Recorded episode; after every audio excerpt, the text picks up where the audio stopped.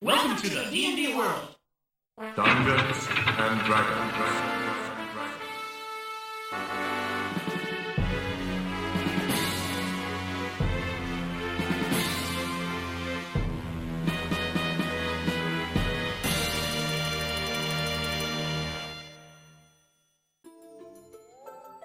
Benvenuti avventurieri e avventurieri alla seconda puntata della miniserie di Hell Games dedicata ai due giochi arcade a 16 bit di Dungeons Dragons, sviluppati da Capcom a metà degli anni 90. Oggi vi racconto qualcosa di Shadow over Mistara, il seguito di Tower of Doom. Venne rilasciato nel 1996 sullo stesso framework tecnologico del suo predecessore, il CP System 2, basato su CPU Motorola 6800 con coprocessore audio Q-Sound. Si tratta inoltre del penultimo picchiaduro a scorrimento orizzontale realizzato da Capcom, seguito solo da Battle Circuit del 97. La Capcom aveva in agenda lo sviluppo di Shadow over Mistara sin dal lancio nel 94 di Tower of Doom, sebbene diverse delle soluzioni di gioco che lo caratterizzano vennero ideate solo dopo aver ricevuto impressioni, commenti e feedback dal suo predecessore. La scrittura della storia di Shadow over Mistara venne di nuovo affidata ad Alex Jimenez, che aveva già dimostrato di aver azzeccato la formula giusta con Tower of Doom. Il motore di gioco, il gameplay e l'interfaccia utente sono sostanzialmente gli stessi del precedente capitolo, anche se possiamo notare nel comparto grafico una certa rifinitura degli sprite, comprese alcune variazioni di colore, e in quello audio una colonna sonora che si arricchisce di nuovi brani orchestrali e campionamenti. Anche di questo titolo è stato realizzato nel 99 un porting per Sega Saturn e nel 2013 è entrato a far parte del bundle Chronicles of Mistara, che gira su computer e console odierni. Cosa cambia dunque in Shadow over Mistara rispetto al suo predecessore? E perché questo secondo titolo è unanimemente considerato migliore del primo, che già aveva raggiunto le vette degli arcade a 16 bit? Innanzitutto ai quattro personaggi di Tower of Doom se ne aggiungono due, il ladro e il mago, che aprono dinamiche di gioco del tutto nuove. Inoltre per ciascuna classe vengono realizzate due varianti grafiche selezionabili all'inizio della partita, per il chierico e il mago alle varianti corrispondono anche due libri degli incantesimi leggermente diversi, mentre quello dell'elfo resta sempre lo stesso.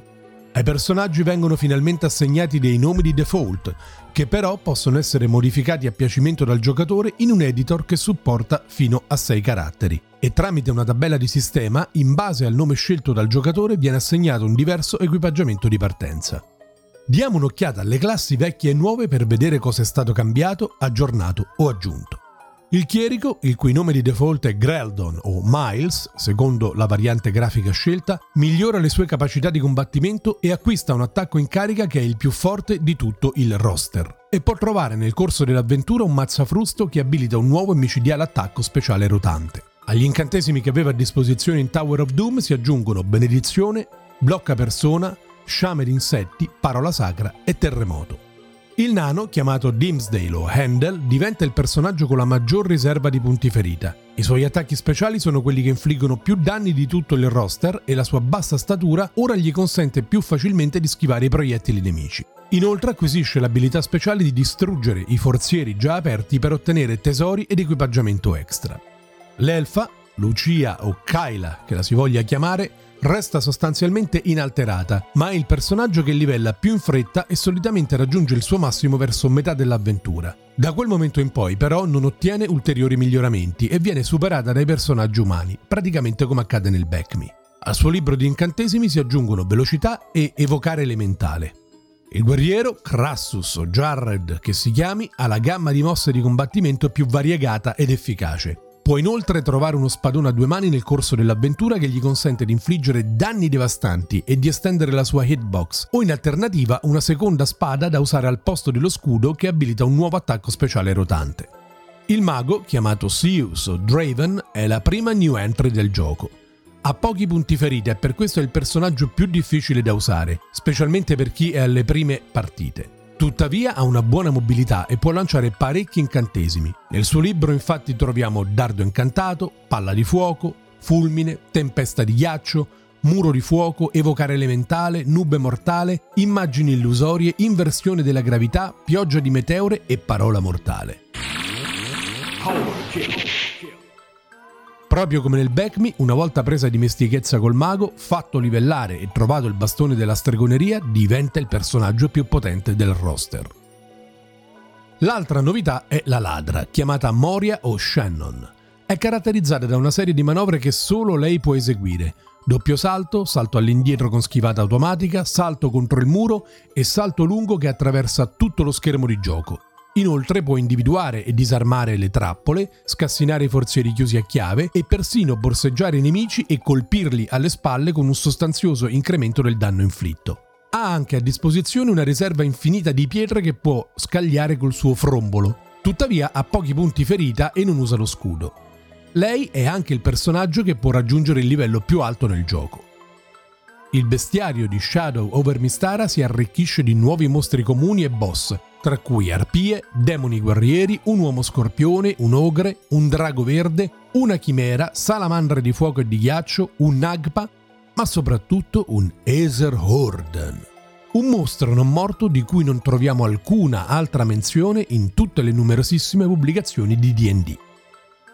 Per quanto riguarda il gameplay in Shadow over Mistara viene fatto un buon passo in avanti per ciò che concerne l'integrazione di meccaniche GDR, aumentano le opzioni di dialogo a disposizione, alcune delle quali segrete, nel senso che non sono immediatamente ovvie, ma si ottengono solo facendo clic sui PNG con cui si sta parlando.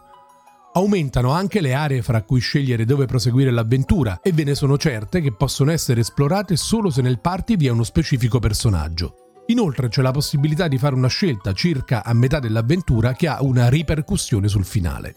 Nei negozi si possono ottenere degli oggetti speciali a partire dai resti di alcuni mostri uccisi, come l'occhio del beholder, un corno di drago o la pelle di manticora. E alcuni oggetti di equipaggiamento non sono disponibili nel listino prezzi, ma vanno appositamente cliccati sullo schermo per ricevere l'opzione di acquisto. Veniamo ora alla trama. Dopo aver sconfitto l'Archilich Deimos nel primo capitolo della saga, i nostri eroi proseguono le loro avventure attraverso le terre di Glantri, è qui che scoprono, su incarico di Ser Malachie du Marais, che Deimos era parte di un piano malvagio ancora più grande e agli ordini di una misteriosa strega di nome Sin. Sin, che pare una giovane donna, sebbene sia dotata di incredibili poteri magici, sta complottando per conquistare le terre di Mistara alla guida di un esercito di mostri. Solo nel finale dell'avventura, spoiler alert, i personaggi scoprono che Sin è in realtà una Wyrm, un drago rosso antico. Rosso antico, rosso antico. E che il suo piano è quello di evocare e soggiogare un'entità ancora più potente di lei, conosciuta solamente come il demone.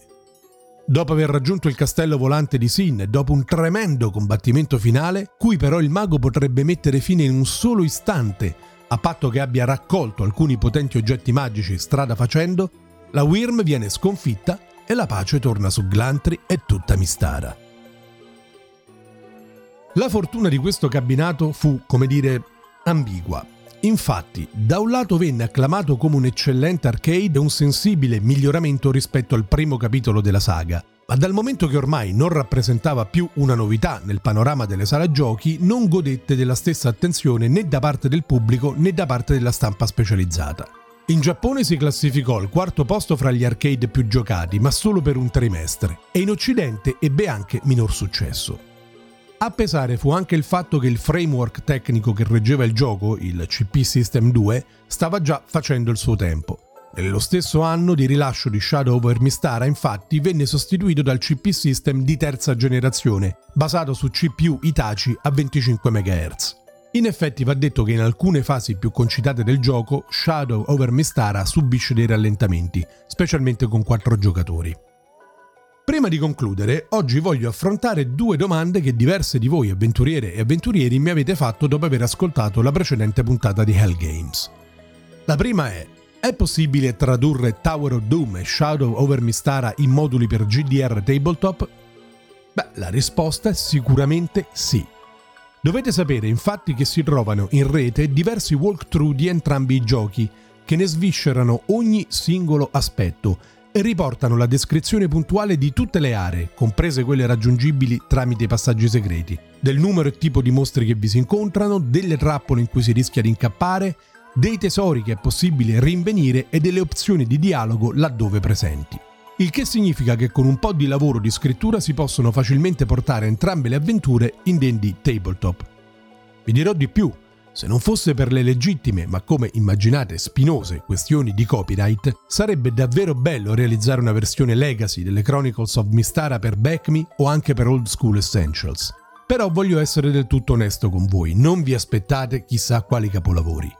Considerato il medium originale, queste avventure sono caratterizzate da un'interazione sociale davvero esigua, un'esplorazione che praticamente si riduce alla scoperta dei passaggi segreti e una fase di combattimento che ammonta all'80% abbondante di tutto il gioco. Il che significa che una partita tabletop alle Chronicles of Mystara consisterebbe in un frullar di dadi quasi ininterrotto, cosa che può essere anche divertente e soprattutto vale la regola per la quale ogni gruppo di giocatori ha i suoi gusti. Quindi, perché no? L'altra domanda che mi avete fatto è come provare questi due giochi. Qui posso darvi molte ottime notizie.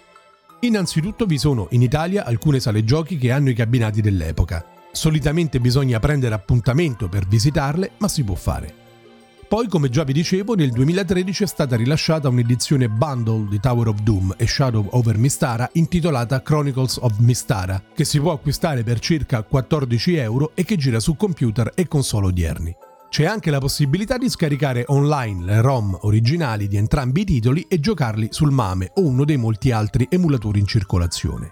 Infine, e forse questa è l'opzione più immediata, ci sono diversi siti che consentono di giocare le Chronicles of Mistara online, in una finestra in cui gira una virtual machine che supporta input da tastiera, da joypad e persino da plancia Legacy con joystick e tasti. C'è quindi l'imbarazzo della scelta per tornare a Mistara con questi straordinari classici, o provarli per la prima volta, qualora non l'aveste mai fatto, cosa che vi consiglio assolutamente. E anche per oggi è tutto. Se la puntata vi è piaciuta vi invito a commentarla sui social. Se vi va, iscrivetevi al podcast di Hellwinter su Spotify, Amazon e Google per non perdere le prossime puntate e recuperare quelle vecchie. Come sempre un bacio grande, avventuriere e avventurieri. Io vi do appuntamento al prossimo Hell Games.